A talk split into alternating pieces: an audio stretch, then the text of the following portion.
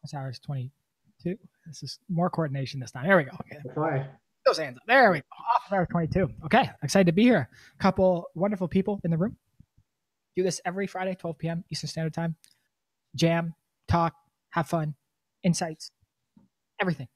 Um, today uh, is a rainy day in Toronto, but that does not hold us back. Uh, Nihal is shining in his wonderful. Uh, it looks like he's in Hawaii, um, but uh, it's. I was gonna say that. it's a little rainy, um, but uh, that will not hold us back. The energy is here. Toronto is alive, and it's a very uh, exciting time. So, um, I guess quickly, just a, a, round of introductions, and then we'll hop into a couple topics. I'll just keep this engine rolling. Tyler Bryden, what do I love? I love voice, I love language, I love hip hop. I saw a cipher last night in Toronto. Hip hop cipher was awesome. Burning Man. and uh, technology and, and love. So that's Tyler. Excited to be here again. Uh, go ahead, whoever wants to introduce themselves. Okay. Uh, hello, everyone. Uh, Sam, CTO at AI. Mostly working on the voice AI and machine learning stuff, uh, part of the AWS Builder community, and also involved with other voice technology in Toronto. And uh, always love to explore uh, new things. Beautiful. Everyone, Nihal, uh, digital strategist here at Speak AI. Uh, do everything from marketing, SEO, writing, help with copy when I can, and uh, yeah, just just trying to brighten up this day with my bright shirt. All right, uh, Leon here. I'm a product management uh, consultant um, do a bit of UX work as well, and uh, basically helping the ship tighten up its uh, its leaky buckets. So the funnel that we're looking at, and uh, hopefully achieve growth, real growth by the end of the year. Okay, yeah, thank you, and you've helped us wonderfully. Nihal also helped wonderfully, and there'll be a couple topics on that today. One thing, this is sort of a feeling that I had this week, but then also a question for primarily maybe directed towards Leon, but uh, just something to think about. So we had several inbound leads come together this week. Um, some of them really good. Some of them came through alternatives pages, pretty large, growing businesses, opportunities of like scales of um, hours and minutes coming into our system like we haven't seen before, which is really exciting. And that's when I did multiple calls this week where for my i had this feeling of oh my god this is this very com- sort of complex use case that's emerging and our system fits what they're looking for almost perfectly there's like some very very slight customizations but almost nothing um, uh, and you know in my heart my stomach and my soul i felt was like that's like this idea of like product market fit or at least like it, it, it felt right and that has actually led to you know a, at least um, a pilot that's going to emerge here and but then you know have another sort of multiple sort of versions of that but my only question i guess is how, that product market fit that was felt within our system is different than i would say a product market fit that we've seen in another market so is there product market fit if there's multiple markets or can a product fit multiple markets at once? Uh, is what I'm basically wanting to figure out. Um, and even Nihal just add a little bit more context. We're like talking about what kind of content do we want to create over the next three, six months towards the end of the year. And I sort of picked this very specific use case more around marketing and media because of the amounts of minutes and the power and po- possibilities for return on investment. Yet some of these people who are gravitated towards us are not in that category. So I'm uh, in a a whirlwind of maybe not product market fit or whatever that feeling is. Would just love maybe uh, your thoughts on that as someone who's talked about this a bit. Tyler, could you give me more context around what's the previous market in your mind? How do we have this inkling of PMF? And then what's the current how do you slice the current market that you're talking about? Uh, so it's, it's, I think we've seen traction and growth from like uh, healthcare, this is a subsect of a healthcare market that came to us. It's processing large amounts of audio and video data through clinics um, and capturing audio and video, pulling it into the system, transcribing it, and then structuring it into some sort of medical documentation. That's about as far as I can sort of disclose. Uh, and we've seen that with awesome partnership with MindCure here, which has been amazing, by the way, to see like they've been doing demos lately to show how Speak is embedded into the system and it's used in a healthcare clinical environment. Um, but then as we've you know, thanks to your wonderful uh, also support and direction, it's like Tyler, pick and focus and so I, in my mind, I'm like, media and marketing is something that we know. There's a lot of power in our system. We've already built some of the analytics layers, the customization layers, and so it's like some of the focus is driving that way, the accessibility, all those parts. Yet we're getting inbound leads coming from this healthcare sector. So I hope I don't know if that's enough context, or Vatsal, if there's anything you want to add.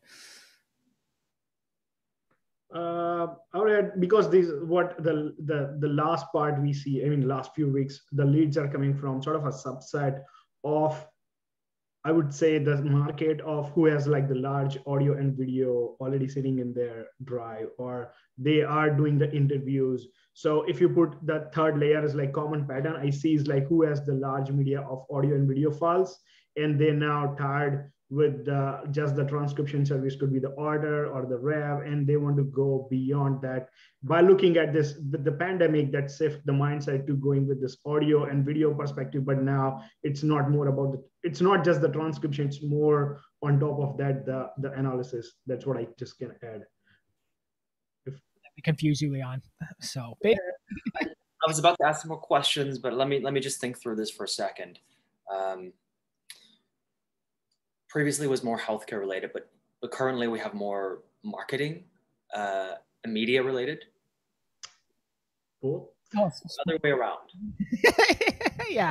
But we didn't mention MindCure for a second. So I, I would say that um, of, of the startups, I guess, that I've been, uh, the startup stories and founder stories of, you know, uh, crossing chasms and going from problem solution fit, sorry, solution problem fit to product market fit all the things I've learned and uh, observed and read about and heard about.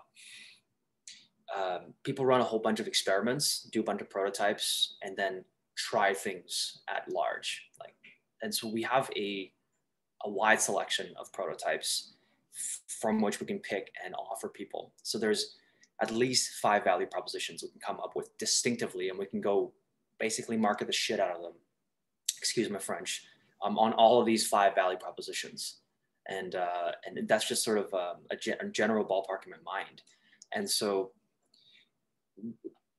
like I guess some definitions of PMF or product market fit can be um, around market pull is so strong that your your supply doesn't keep up. Demand is way stronger than supply, and you're now hiring and you're now like trying to fundraise because you need to hire people, and uh, and and you're you're scrambling with operations you're like, I wish I had a freaking COO next to me right now because like it's just there's so much demand.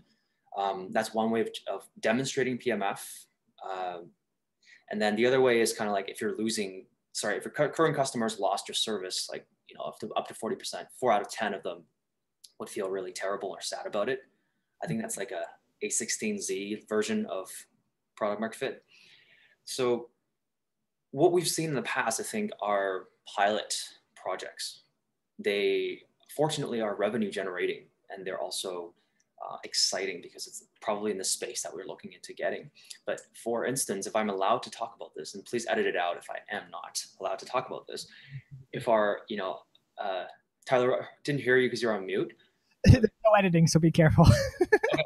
All right. So the integration that we have with MindCure is a specific prototype that we've that we've made, and even for them, it's sort of an experiment to see how well the, the systems will will um, support each other, right? Um, and is that scalable? We don't really know, and so I don't know if we we can try to scale it and double down on some marketing efforts on that end, but that would pull us away from sort of the general um, uh, B2C and or B2 small small business level type of, uh, of marketing strategies.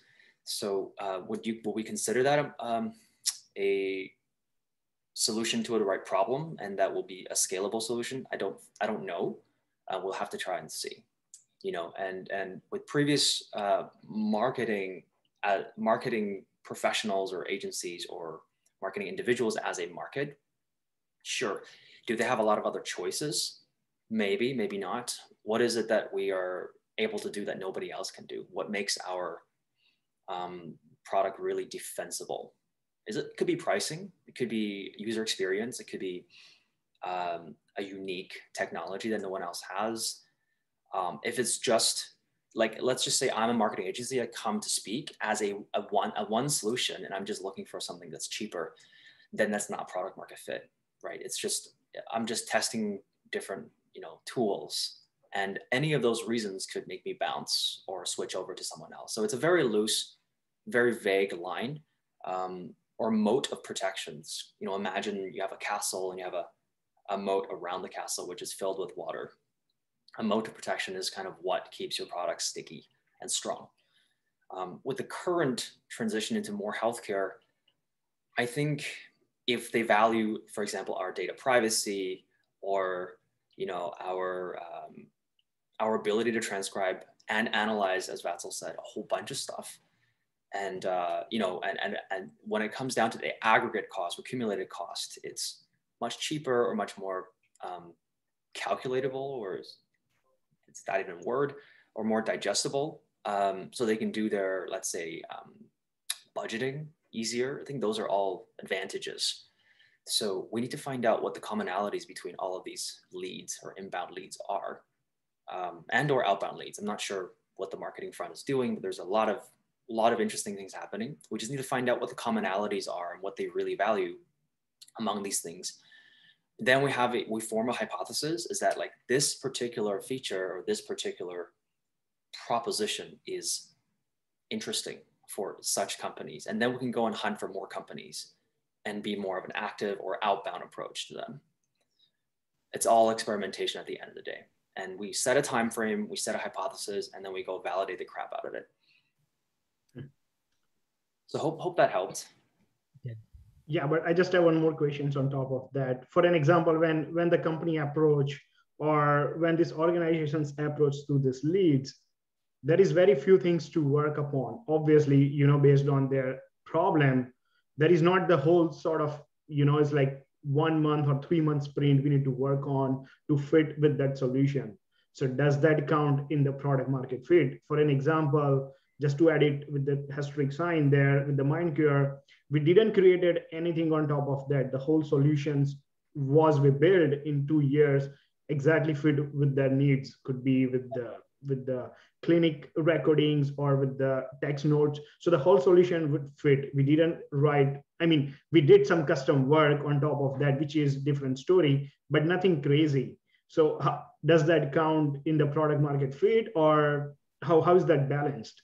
That's a fantastic question, Vatsal. Uh, I don't know if I can answer it in just a matter of a few minutes, but the, the what you mentioned there with the integration with MindCure is a good is a great example of a solution to problem fit. And if if, if they become a, a long-term client, hopefully forever, and can introduce us to more clients, and also we can find more clients as as such, then that's probably a signal of product market fit. And then going back to you know one to three sprints or and or customization um, or building more features to sat- just to satisfy one use case would be kind of chasing fireworks everywhere. Um, and they're lighting up in the, in the middle of the sky and then we're like oh my god there's something happening here. So let's, let's let's try it. And then what ends up happening is that maybe we can like i don't know fork the code and create some some prototype for them. That would be considered a pilot project and not a product market fit because we as a team um, need to define what the product is. And then we have to be very, very uh, clear about what our product does. And then we defend it to a point where we realize that actually all of our assumptions were false. None of this works. Then we can look for more signals. Um, but if we have a foundation and we add on things um, to it, actually scratch that. I've one example I want to use. PM uh, product managers are known to use analogies. I'm going to use a restaurant analogy.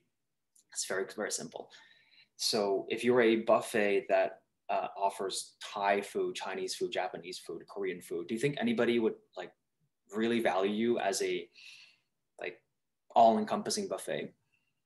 Or if you just said we're going to build the best damn Thai food restaurant in the city, and people who are looking for Thai food, they would rank their Thai food restaurants, and eventually they find out, so like, I want to try this out.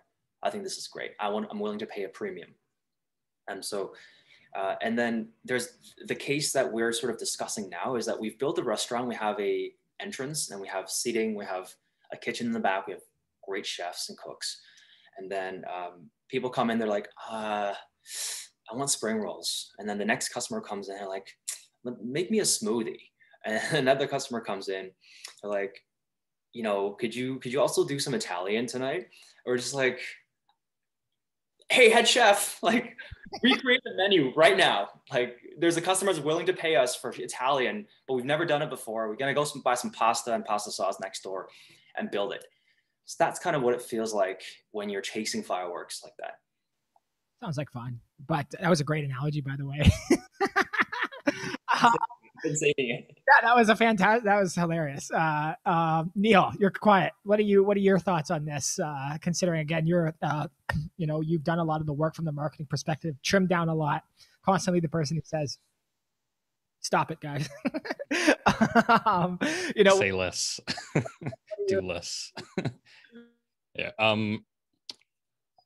T- to speak to Leon's point, I, I think about uh, us forming a hypothesis and kind of standing behind our product. Uh, so, for instance, Tyler, we had that conversation yesterday behind, okay, let's pick a focus for the next, you know, three to six months where we we just go hard after this this hypothesis of, of this is what we think our target market should be and here's how we're going to educate them about we, why we are the best solution for them uh, and just running with that for three to six months, e- even if uh, obviously we have some room for slight deviation depending on what comes up.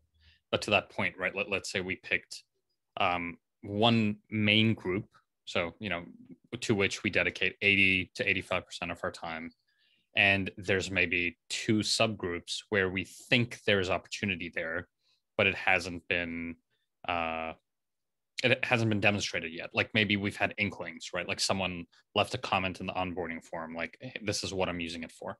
Um, so we're like, okay, maybe you know, 7.5% of our efforts go towards building out this channel for this group, and another 7.5 goes to building out a channel for this other group. But the bulk of our efforts are just going to go towards, you know, in in, in this particular case, um, people who have bulk transcription needs, as an example right? And you know, from there, that's the hypothesis. This is who we're most useful for. Who are these people? How do we build out information and uh, education that helps them find us, uh, and uh, also helps you know shows them that we can solve their problem. So um, on that front, I, I think it's interesting to see how like PMF really feeds into marketing efforts as well because uh, in a way it feeds into the topic that you know I, I wrote for us to talk about uh, is how do you you know market a complex product? And what what does that entail right? Do, do you market all your features? Do you market the ones that are perfect you know as perfect as like features can be?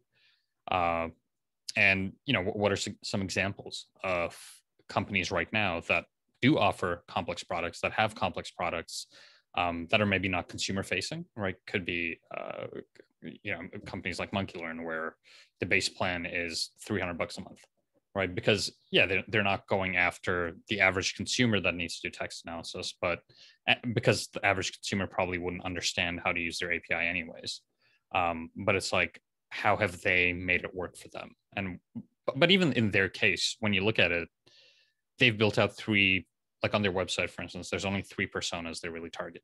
There's like customer success, I think product research, and like one more, right? And, and that's all they go after. Uh, but but they go after after it hard. So you know, we looked up like one of the key like that we want to rank for, right? Like sentiment analysis, uh, you know, has like thirty thousand searches a month, and they're number one, right? Uh, because they they're like, okay, we're going to be the master of this domain, and no one's gonna like unseat unseat us from our throne.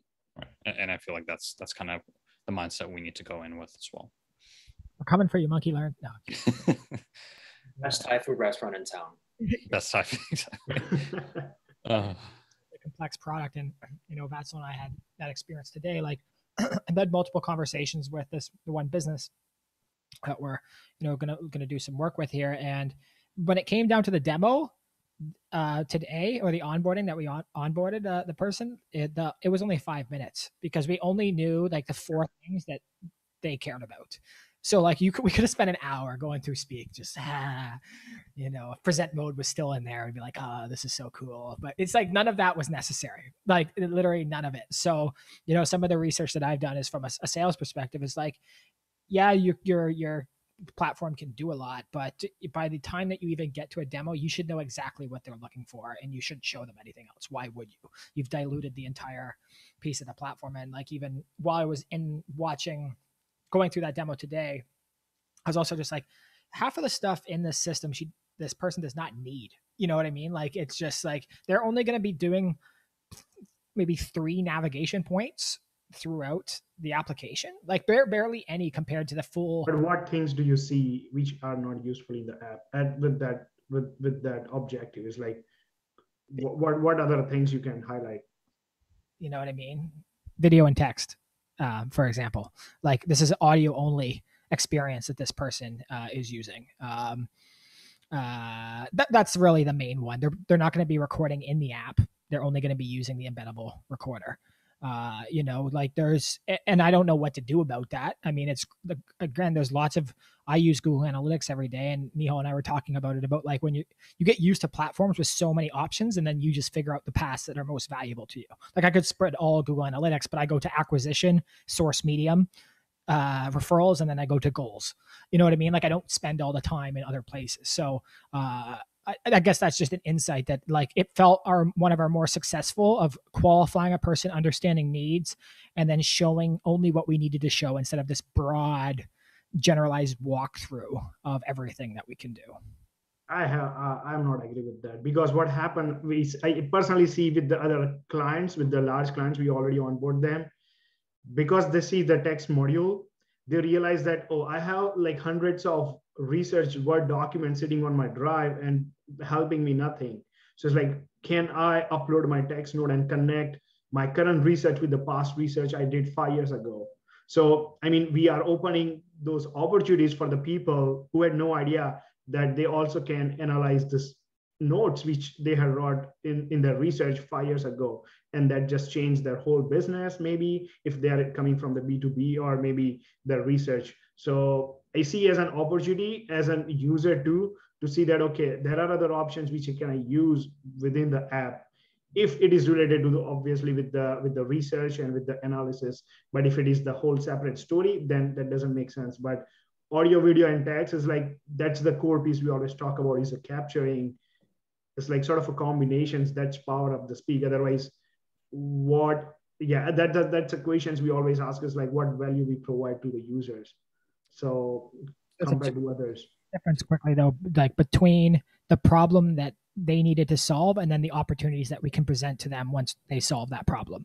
Like if we spent 15 minutes today talking about text notes, it would cool. There's lots of potential here, but that's not the problem they're looking to solve immediately with it. Yes.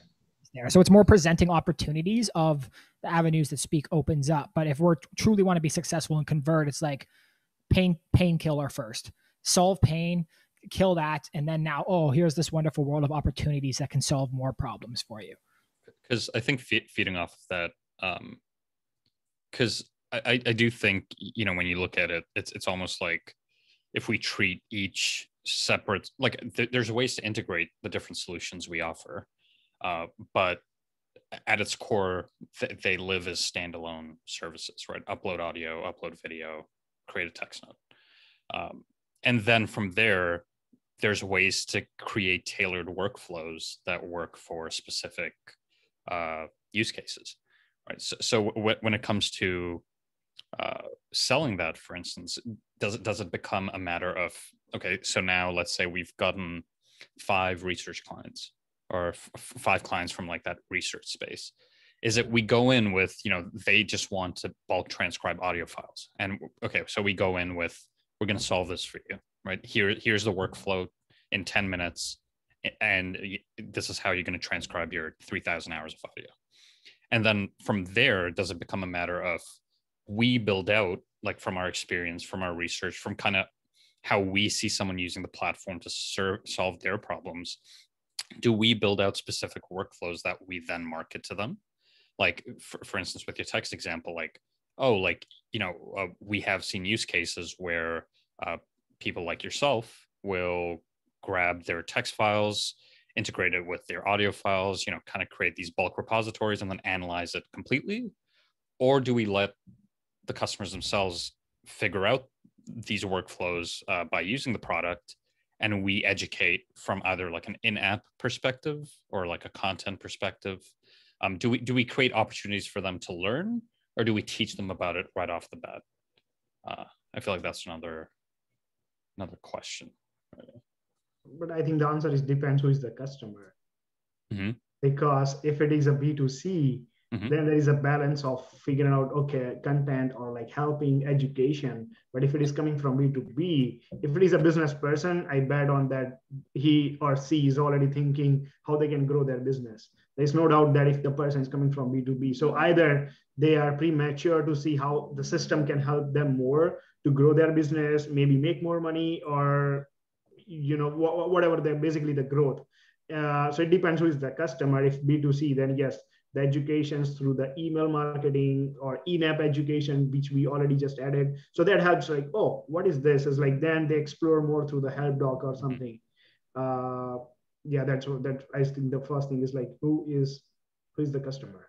So if if we are going after both because obviously at this specific point in time we have both avenues open right? Yes because so, we have the individual subscription exactly exactly. So, so for, for now there there there's almost two um two separate marketing streams as well right? Where it's like they have some overlap but to, to your point like the messaging is almost completely different right? Not not completely different but there, there's add-ons or things we remove that might not apply to both both audiences right? And and just trying to figure out um what to say to who and what to leave out right? Um also time right? Like how much time are we going to spend educating a um like a b2c customer with with a demo for instance versus you know reserving that valuable team time uh for kind of higher paying customers customers that kind of need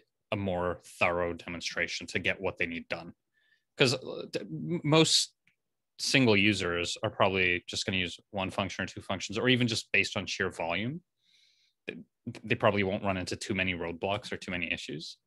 Uh, while I, I, feel like with B2B and, you know, if, if we're getting like a huge, huge transcription orders, there's going to be different issues that pop up there as well. Why, why is it different? Why do you think that is different in, in terms of the context? Let's say how you can use the professional human, professional transcription mm-hmm why is it different I, I, I don't get it because i get it in terms of the time but i didn't get it in terms of the context because even if it is a b2b they still have the five or ten people as an individual who are trying to access the platform mm-hmm. so it's like in terms of context how does that make it different with with your uh, approach uh, or maybe slash marketing approaches I, I, just one like thing that stuck up. Maybe this maybe add some nuance, but I remember, and you're both fans of it. But like I remember when Notion first started, it was very marketed to an individual. And I remember even when they started to see really rapid growth from a business perspective, they like now when you land on the site, a lot of it is actually tailored towards the business side. And because they've had this dedicated base of users who are individuals, they've stuck with Notion because it's such a great platform. But if you were the first time somehow you lived under a rock, you came across Notion for the first time, you came on their site, it could isolate you as an individual versus a business based on like the the, the content on the site and like the messaging there. Like uh I don't know if that adds any clarity there, but it's just like, even for example, if we start talking specifically about marketing in our copy and in our content. And then we say, like as Nihal and I are talking, like we think there's a great opportunity to work with SEO agencies and marketing agencies with our system to supply accessibility demands, transcription, and then also some competitive intelligence and et cetera, et cetera. If we keep writing about that and, and talking about that and then build solutions towards that direction, now we're isolating an entire audience or a subset of groups of users who are in our application and they might feel like this is no longer for me. This is no longer my application. This is not this is not the business that i thought it was. Um, so maybe that just how you even message to an individual versus a business that's different messaging. And and sometimes i think that it's a catch-all and we can do it but by you know bringing leon on bringing nihal on i've realized how different that messaging it is depending on the exact person that you're you're talking to because just to feed off that, like for instance, now when I'm doing some like research on topics, people searching for some opportunities for us to, you know, create useful content for people. Um, like one a funny opportunity, but one that we can definitely capitalize on is, you know, uh, people searching for how to, like, tra- for, for whatever reason, like transcribe song lyrics, right, from audio files, right, which silly topic, but has relatively high search volume, low keyword difficulty, and we can provide value for an individual user, right? Even if that's just through our free trial, like they just hop in to use it once. So very different messaging from here's a business process we've built out, and here's how you can use it to make money, right? Here's how you can use it to gain competitive intelligence. And to me, those are just two like the second use case, like for the businesses, could also be used by individuals, right? Like people who have that higher need, that higher level of, I guess, strategic thinking, or are actually looking to learn. But uh, you know, to Tyler's point, sometimes when it comes to our website messaging, let's say we just scrap at at some point we just scrap the consumer side of things, right? Like we only work with enterprises, we only work with businesses. That that's that's going to make a huge difference as to how we market the product, the language you use. Maybe we don't need to keep things as simple, right? Like we can start talking about some of the more technical terms. We can talk about more complex workflows versus for now, we still need to find a balance between producing content for individual users who can just adopt the system and then potentially take it to their team. Um, but then maybe, you know, if it if it ends up being more along the, the lines of PMF and it, it's just more lucrative for us to let's say just purely focus on enterprise solutions. That, that it's going to change what we talk about, right? It's no longer going to be like uh, transcribe and analyze all in one place. It's going to be like gain the business intelligence you need to grow your business, right? Like whatever whatever that is. Yep, that makes sense. Yeah. Makes sense. The uh, one little point I want to add to it is uh, just around Notion. Their their product, well, their their whole product was I think built around 2015, 2016 they almost died before they crossed the chasm. Uh, and maybe the first 5,000 to 10,000 onboarded users were all individuals trying to like do some daily tasks and planning uh, and whatnot. Uh, but they, they eventually found product market fit. Uh, it, this was solving the individual's solutions, but it was a free free product, a freemium product. And to this day, they still have the freemium option. Um, which led to product led growth because it was like, hey, have you heard of this thing? Like, this is like helping me save an hour per day. It's great. And then sign up, boom, boom. Um, teams, same thing. Individual designers, engineers, product managers, they started to use this for their own lives because they like to hack things. And they bring it back to the team. Like, I think you y'all should try this. So product like growth kind of existed from the from day one. They just wasn't able to unlock it, uh, I guess. I'm speaking from a completely outside perspective, so I don't really know how it worked. However, now they're venture backed. They're they're they don't need, they didn't even need, need to raise money, but they raised quite a bit um, from some of the top VCs in the valley, and so they they need to prove um, uh, sustainable but also exponential growth with their product, and think they have they have to go with the I think you know enterprise or tech team onboarding route, just like Figma, you know, uh, and and get a, a, bunch of teams using it as soon as possible. Like get teams away from Asana, get teams away from Basecamp, and so on. Yeah, so it's a pro- progression and led to that decision over time. I think.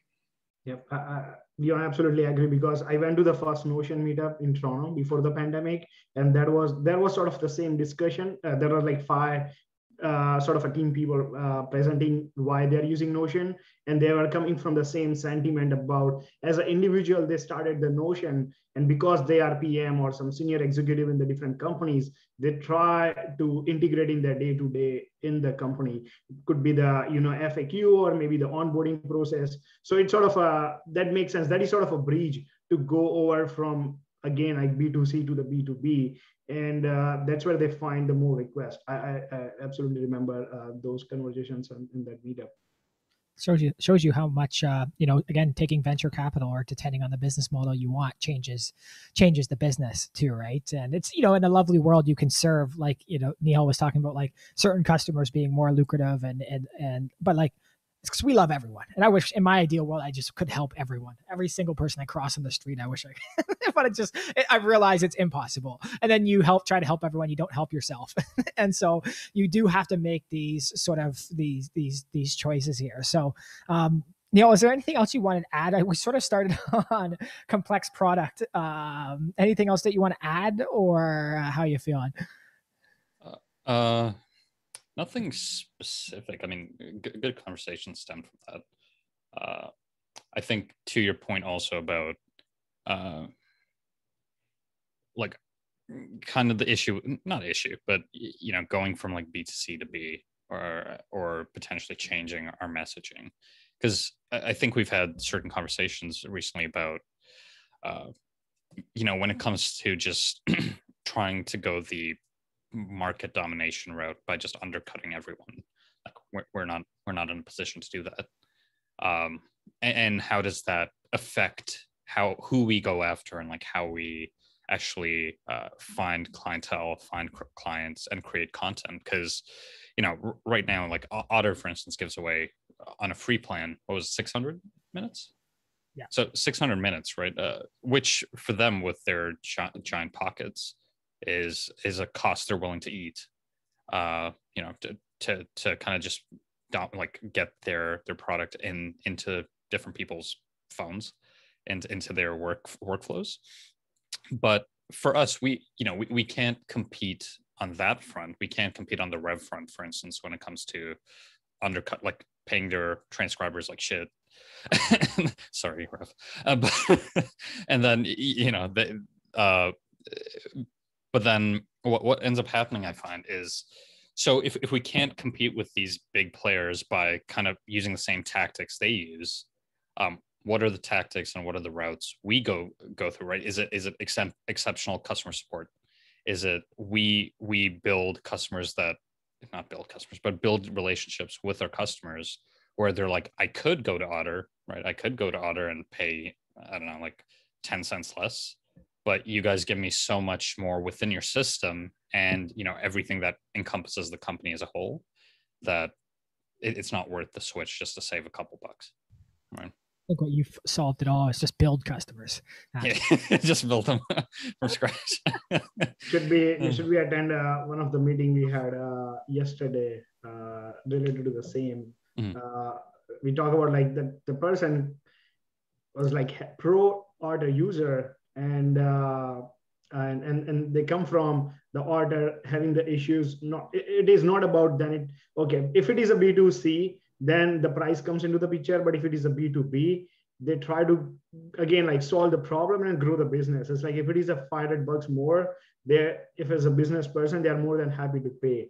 But when you think as an individual then there is a problem. And and uh, and Tara and I also discussed about two days back I think so. It's like how we can reduce the price is like significantly maybe 60 80 percent to the current cost.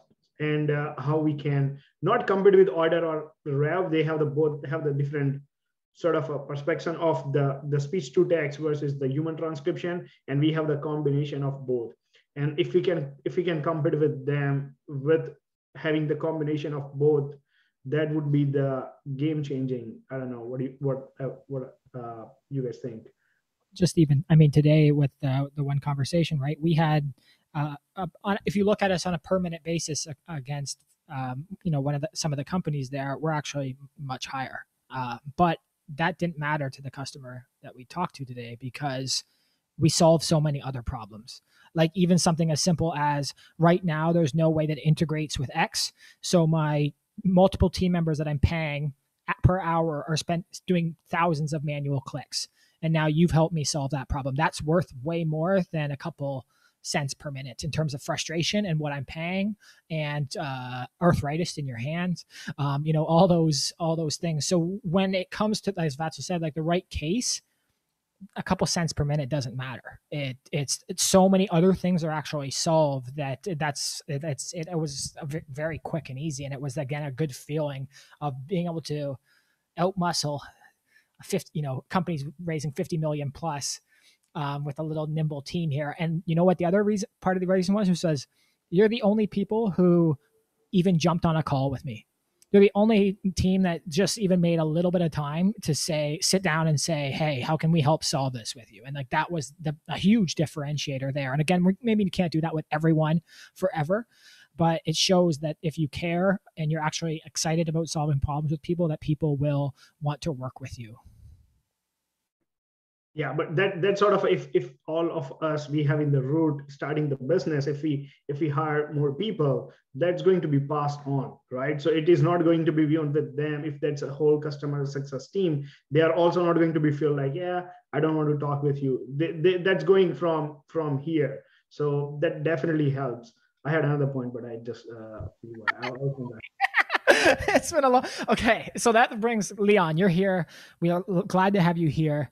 One of the things that, and this is, I think, very interesting. And I, uh, based on this onboarding process that we've gone through, I mean, I've learned so much. Onboarding looks great. Thank you again for the contribution there. Yeah, we really appreciate that. Yeah, amazing. It really is. Like, uh, but this idea, I guess, one of the topics you want to talk about, and I'll let you you elaborate on this, is this idea of like, you know, UI versus UX, and uh, you know, as now seeing the process that we went through with this, I am wanting to re-engineer the entire way we attack every single problem uh, within the company. Uh, thanks to you. So maybe just some clarity, both for us, but anyone who actually watches or listens or or reads this uh, about the difference between UI and UX and why that's so important.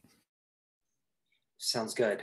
Um, glad I'm not preaching to the choir because typically UX or uh, just human centered design is undervalued in most businesses. Um, but what they realize is that here's the context, right? Like we we're in a world where any engineer can build anything. Um, with given enough time and money or in large enough teams, anything is possible. But it comes down to like why your business is better than someone else's business. Uh, and in this in this world of digital channels, so imagine a street, traditional sense, and you walk by a, a storefront they have shoes and the next store also has shoes and the follow and the third store also has shoes. And you're like okay wonder, wonder which one i go into. And then you have to go on like some reviews or if you don't know back in the days there's no google maps or yelp. You kind of just have to go and try and see who has a bigger smile on their face who has a bigger selection and so on. But at the end of the day it's the customer service. And in a digital world that customer service turns into basically how the product functions. Um, it's that user experience. So when we talk about like competitiveness, companies started to realize that, hey, you know, if we don't dominate the customer service, the customer experience, which gets distilled to UX uh, to, in some, some format, then we're losing to our competitors because they're investing heavily. And there's massive or numerous reports I can bring up by uh, Forrester or McKinsey or um, any like large consulting company or analytics company uh, or market research company that can demonstrate the ROI of design in a longer term, right? In a longer term, you'll see that companies who prioritize customer experience, and I'm talking like Amazon, Shopify, that win and dominate a whole industry, they've invested from into design from day one. And design is not just what it looks like and feels like. And design is kind of like the entire experience um, from end to end.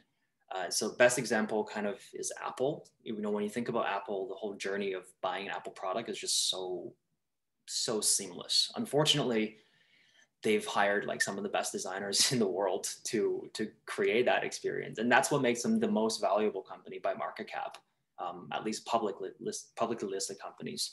So design becomes the DNA of the company, becomes the backbone of your all of your services and offerings it's it's it's about critically thinking about where where people and humans um, could fail, could make a mistake, and then capturing it before they actually reach that point. But it is a, it's a very very heavy investment. It's not good for startups, um, which is why most startups don't have a um, great design or great design system or great um, user experience up front you know, um, even Airbnb, two out of three founders were designers. They were trained as designers. They had a very crappy sort of um, iterative experimental uh, beginnings, right? They were they were running really you know really shitty landing pages as MVPs just to see if anyone was willing to use their product. But eventually, they've built one of the best design teams in the world. Um, so, context aside, like UX and UI, well, um, just in short, if you were going to take away anything from this um, small spiel, UI is what things look like and feel like. That's it. Uh, it's everything that you see that you can interact with. Think, don't think digital interfaces now. Think cars, right? UI is like is is whatever's on your dashboard, how these dials work, how big are the dials, um, and and what color is your sort of LED displays, right? And like think Tesla now kind of like made the car almost dashboard less. It's just a big iPad. Um, but yeah, like UI is is everything that you the user interacts with. UX, on the other hand, is how systems work. So it is actually much closer to how engineering should um, should tackle certain pieces or should be building features and experiences. UX is, is about how people perceive this thing. Like if I if I step into a car, do I know where to, you know, um, ignite the engine? Do I do I intuitively know how to move the seat back and forth?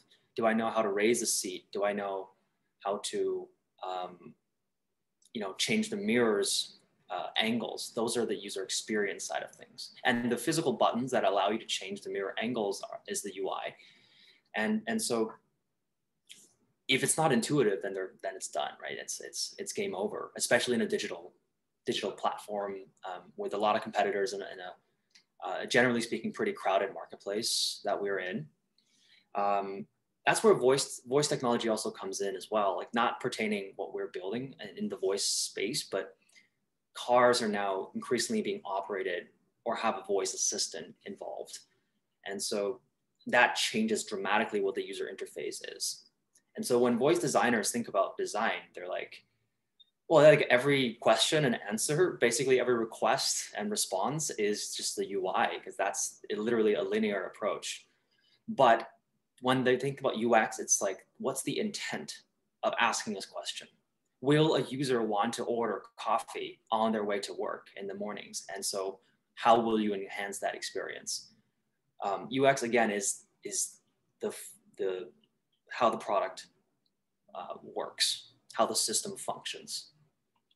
Um, and it has to be accessible, obviously. There's accessibility standards. Has to be um, better than your competition, hopefully. And, uh, and it has to make sense. So back in the days when people were building chairs and like designing real physical products, UX was kind of just ergonomics. It was literally human factors engineering, right? That's an actual discipline you can study in, in, in a master's degree and PhD. Human factors engineering, psychology, and ergonomics consist of UX. And, uh, and UI is, again, it's interface design, interaction design, a little bit of that, and visual design, you know, giving your cues back and forth based on your, your, your input and output. So does that make sense or did I just go too far? Oh, this is wonderful. Analogies. Analogies are strong today, Leon. no, thank you for sharing. And I think everyone just sat back and listened to that and took it in. So um, I'm happy to elaborate, you know, offline as well. Anyone that has any questions around this. Have one follow-up question. It, sorry? have one follow-up questions with that. follow-up question? Sure, go ahead. If you need to, if you need to say only three points about the difference between B2B and B2C UX, how do you put that way? Because it's like B2B UX and B2C UX. It's like what are the three highlighted points you see as a difference? yeah. Uh, so you said one question from you, but three things I had to highlight, right? Uh, that's a one question, but has three. Uh... Three things I got to. okay, interesting challenge. Uh, I can go with. I can riff off of Nihal's. What's a complex system and what's a com- complex product? Look, um, really complex systems like AWS, like Salesforce, they require specialized humans to help you configure and, and build things, right? You have to learn, go to academy that would be like the extreme level of, of B2B or enterprise UX. They're not meant to make your everyday user happy. They're meant to perform a very specific business function. And um, right. And, and if you're building something so complex that you might as well take the human aspect out of it, then you have an API. Uh, it's just like our machine works for the machine, forget about humans. It's just not like you don't need to use levers or dials or buttons to operate the system. Um, on a B2C level, it's it's as simple and as as easy as possible, as accessible as possible. That's it. That's one thing. The other thing is um, B2C UX. Uh, sometimes can be very, I would say, sometimes can be very um, curated. So the, the, the, the, the, the workflow and the user flow is curated because you have a contract of half a million dollars and you build a product for them right and then and then you may have another contract for for quarter million dollars and you kind of iterate or you tweak your little product here and then service that client uh, so then you kind of become more of a customization um, modular customization process um, then you send out like sales consultants and client uh, sorry sales engineers and, and whatnot to to be on site i think one great white great company. I wouldn't say it's a product. It's SAP.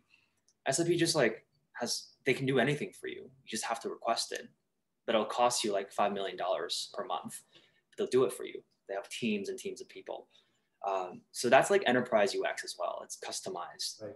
B2C, think think Spotify, think um, think you know uh, even tools like uh, like my MacBook, for example, B2C product. It needs to be intuitive and easy. And there are pro users, but they're still, this is like a very um, hands-on accessible thing. So expect different use cases and different user flows with B2C products because everyone has their own way of, of using it. Think Instagram. It's just like you can't get lost in the system. It's just so easy. And uh, it's often the hardest product to build because you have to you have to account for a variety of use cases.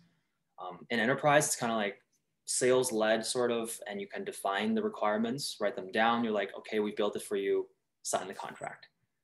Yeah, those are the things that can come uh, that comes to mind. Uh, I'm sure I have more uh, examples, but hopefully those those help you differentiate. Yep, these are good because the, the language change also in the application. Let's say if you talk about speak, the whole language change, right? AWS has the revenue of 380 billion dollar plus and if you check AWS, I use every day. Also, also check the Azure or the Google Cloud. They're like simple tables, right? They, they try to fulfill your purpose as quickly as possible on the technical side, or not even non-technical persons, because they have other service who non-technical people also can manage it. So that sort of a balance, if we compare with the speak, is like, okay, where does that fit the the fundamental of the ux you know because that change a lot of things in terms of the experience. Even when we talk about the numbers or the statistics that change a lot. Because with enterprise you know that you got let's say $5 million project and you don't worry about the drop off because for instance example with the ux perspective because you know that you got a deal you just try to make sure that goes well the whole implementation or the relationship but when it go to the b2c then the whole equations are changed. Then I agree with the Nihal point about the marketing, but then here it's also the ENAP, the whole language is changed too. It's like not talk about uh, chat with us, it's going to be talk with the representative. It's like talk with, you know, because that's enterprise language, it's like talk with the representative, which is like sort of uh, creating a relationship with that business. Instead of with the B2C, it's like, hey, talk with uh, whatever, you know, for example, us or Tyler or Nihal, like something like so yeah, uh, at a B2B level, you're competing, uh, not you're not competing as much. You're com- you, com- you competed on solving a business problem, and therefore you develop a service or product for them. Right. At B2C level, you're competing against attention, people's happiness, um, time sensitivity, like you know, um, and and and and just like even time you spend on the application. Uh, yeah, 10 million users are gonna have 10 different use cases. So it's it's uh it's it's all it's very difficult actually also say just like cost sensitivity or um, uh, acclimatation to um, free information uh, when you're dealing with direct direct to people. Okay, we are at time here. I want just give me one second. I just want to talk about this quickly, uh, which is like uh, last night I said at the start of it, but I went for a rollerblade and uh, and uh, I went down to the Toronto water. And first of all, I saw like 50 people with lights on their bike rolling around like it was Burning Man. It was awesome. You know, walk over a couple more meters and I see like 40 people doing freestyle raps. And for me, you know, that's like a signal that, uh, you know, this, like this, I mean, this pandemic is coming to an end and even when starting speak and developing speak it you know it, it started with uh it started with a very different thing in mind a whole different world in mind. And one of it was i was constantly in meetings. I wanted to have a, a, like a literally native phone application that could then grab a recording while i sat in that meeting eh, process that information and analyze it and store it. And then so much behavior and so many things have changed throughout this pandemic. And one of them was people weren't even used to recording things. And then all of a sudden everyone's on virtual calls and recording is a click away on something like zoom and uh, you know, I guess what I'm just trying to understand, or just quickly, and I know, and I don't want to drag this out too long, but it's just like your perspective on post pandemic and how that uh, impacts speak. And I just thought like one of the ones that that's what I've been talking about. We sort of, because of team capacity, maybe uh, not the best prioritization. We missed out on sort of the Zoom integration, Google Meet. You know, there's a lot of companies that took massive advantage of that. Uh, we didn't, uh, but you know, there's still. I just yeah, I just want to know like what what you're thinking you know, should we take this into account as we move forward? Uh, that people are going to be moving back into meetings in some places, but remote work has ever changed. Just, I guess, any insights, or if we philosophize and look forward into the future, just to end this uh, session here today, your thoughts on how it's going to impact what we're doing here, and if that that needs to be taken into account. Oh no. Oh. Leon, Nihal. I I have uh, well, um, during one of my PM interviews before, there was the first question that came to mind is kind of your sense of where the market is going. And first question was like, what will happen to Zoom when the pandemic ends? You know, tell me about your strategy for Zoom. And like, then you kind of have to measure everything, right? Uh, how people behave. It comes back to human behavior, sociology, and psychology. So for us, I think similar things apply. What happens when things are, are less online and more offline? Um, is that even something uh, previously established as a market for us, or does it not matter for us? Like, are we affected by the pandemic?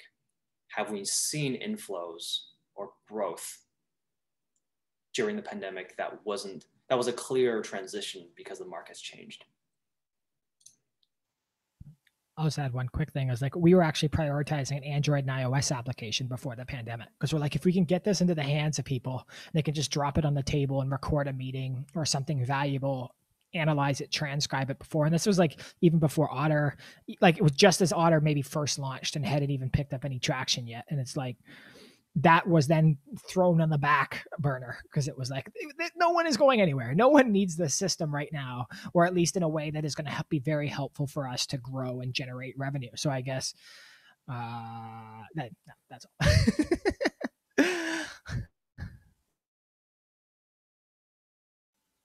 that's all. I saw you. Come on, give some thoughts, man. Oh, you're on mute.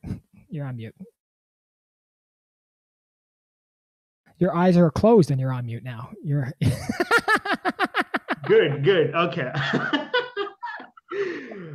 uh, in my view, it's sort of a hybrid approach because the reasons are, let's say if I go to, I, am going to uh, play volleyball uh, from last two weeks in the evening for hour. And so, and I met at least six to seven different groups and you see and when you when you go it was before a sort of a sort of because of the pandemic people were uncomfortable but now you can see people are open and and you play very comfortably with them. But anyway how, how does it impact to the speakers like so this is sort of a not the technology it's about in my view it's sort of a user behavior and it's like like on leon's points like sort of a users as a, as a person too is like what is our mentality? Are we going out? Uh, what, what are we doing right? As an individual and just multiply with the 3 million 3 million other you know uh, people uh, in toronto for an example. So it's sort of going to be the hybrid approach. It's it's still it's still going to be the effect stays here.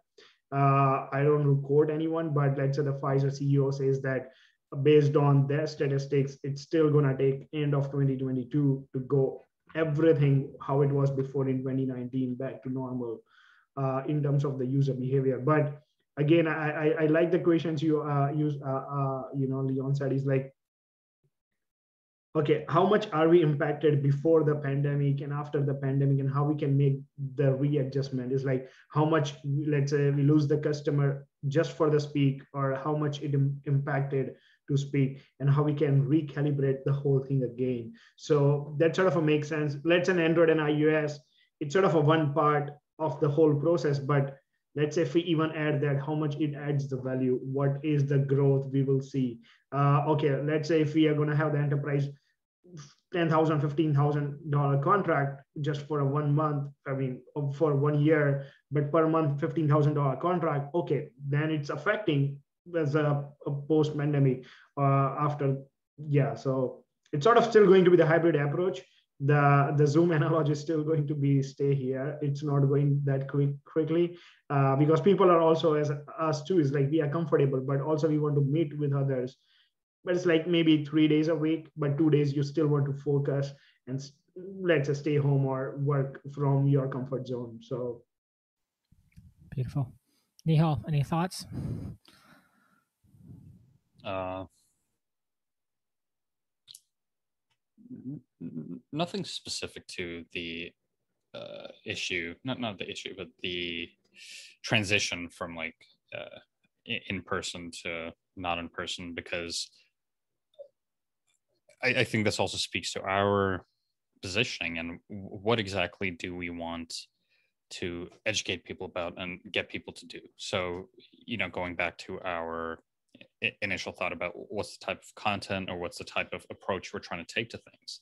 It's okay so at this point in time maybe people don't see transcription as uh, a very vital business function let's say. But how do we change that per- perception? Like do, are we the people to change that perception? Do we make it a goal to educate people on all the benefits of you know uh, for instance you have a large media library you're getting you know half a million clicks uh, a month. Let's say it's a big company right? Um, now you transcribe your entire media library and you can double your you know how many people you're sending to your site for instance. Um, and how exactly do we position ourselves to be the ones to teach them about that as well?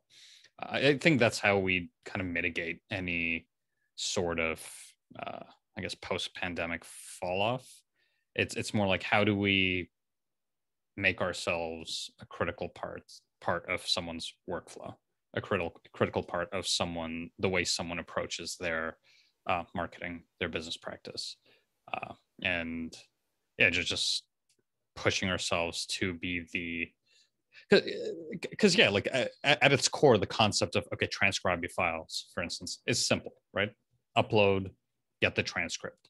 But now it's you have your transcript now what right and are, how do we how do we build out solutions there as well to make make these transcripts more usable more useful? Yeah. You guys are going to hate me for saying this but i you know i was watching these guys freestyle last night. They would say oh you know i'm, I'm in uh what, is it in the toronto? I don't even know the area code actually. It's not the 226 what is it at nihal? You know it's the area code and the phone number. You're looking 905 905 or yeah, 416 you know and yeah we're rapping by the CN Tower. You know, I'm in Toronto and I'm just watching these guys freestyle and I'm thinking, oh my God, if we could just live transcribe and project what they're saying out, what joy that would give. Everyone between our office hours. so uh, we're done. I, I should have said, I, I tried to hold it in. I was like, Todd, I'd be a good, you know, good business owner and don't bring up stupid stuff. But, uh, you know, I, it's good to have dreams too. And awesome. Awesome to just feel that energy and see that and, you know, move to Toronto in January 2020 and to start to feel these inklings of, uh, you know, the city that, you know, came here to, to be a part of is, is very exciting. So um, quick, quick thing, quick thing on, on Nihal's point. I like that. I, I, mean, we should be able to see more growth because uh, if, if you see the few past requests and leads, they have now Zoom recordings. It's like now people are asking, what do I do with this thousands of Zoom recording of minutes or thousands hours of Zoom recording, what I'm gonna do now. Uh, with the like critical discussions we had because everything was remote. So I don't know if we, we, we might have the one one more page on the websites just talks about why do you need to analyze your meeting sort of a post pandemic so that should be there you know okay if you have the google meets recording zoom meeting recording how you can do that so okay Tara, we talk about we are late but we might be the early in the stage of this post pandemic reanalyze your thousands of minutes and uh, okay I, I, use Otter i use blah blah blah but now what okay you what are you going to do with this storage so probably people are looking for more than they might not aware about that solution and that might create the I don't know, whole new market about post-pandemic reanalyze your meetings. If anyone to uh, make sense, but uh, I see a big opportunity there. Very, very. Uh, I want to just to reinforce that point actually, uh, because previous competitors that have already found product market fit pre-pandemic or during the pandemic, good for them. But they've locked in their customers, and for them to pivot to this new strategy is, is going to be a too big of an opportunity cost or not immediate in, in the roadmaps. Us being a nimble team, we have the ability to kind of try that out. Take it. Okay. use your opportunity, guys. Come on, take this is an office hours 20 22. we'll see in office hours 32 maybe if how it works or whatever 132 some sometime. Uh, but this could be the game changing definitely after the post pandemic for just those recording pieces. Okay. Any everyone feel happy satisfied with today? Good? Okay. Great to see you all. Rainy day but a beautiful day. Spend some time with you. Anyone who watched listened read this appreciate it very much. Love you all and uh, hope you have a great uh, rest of your day and weekend. Goodbye.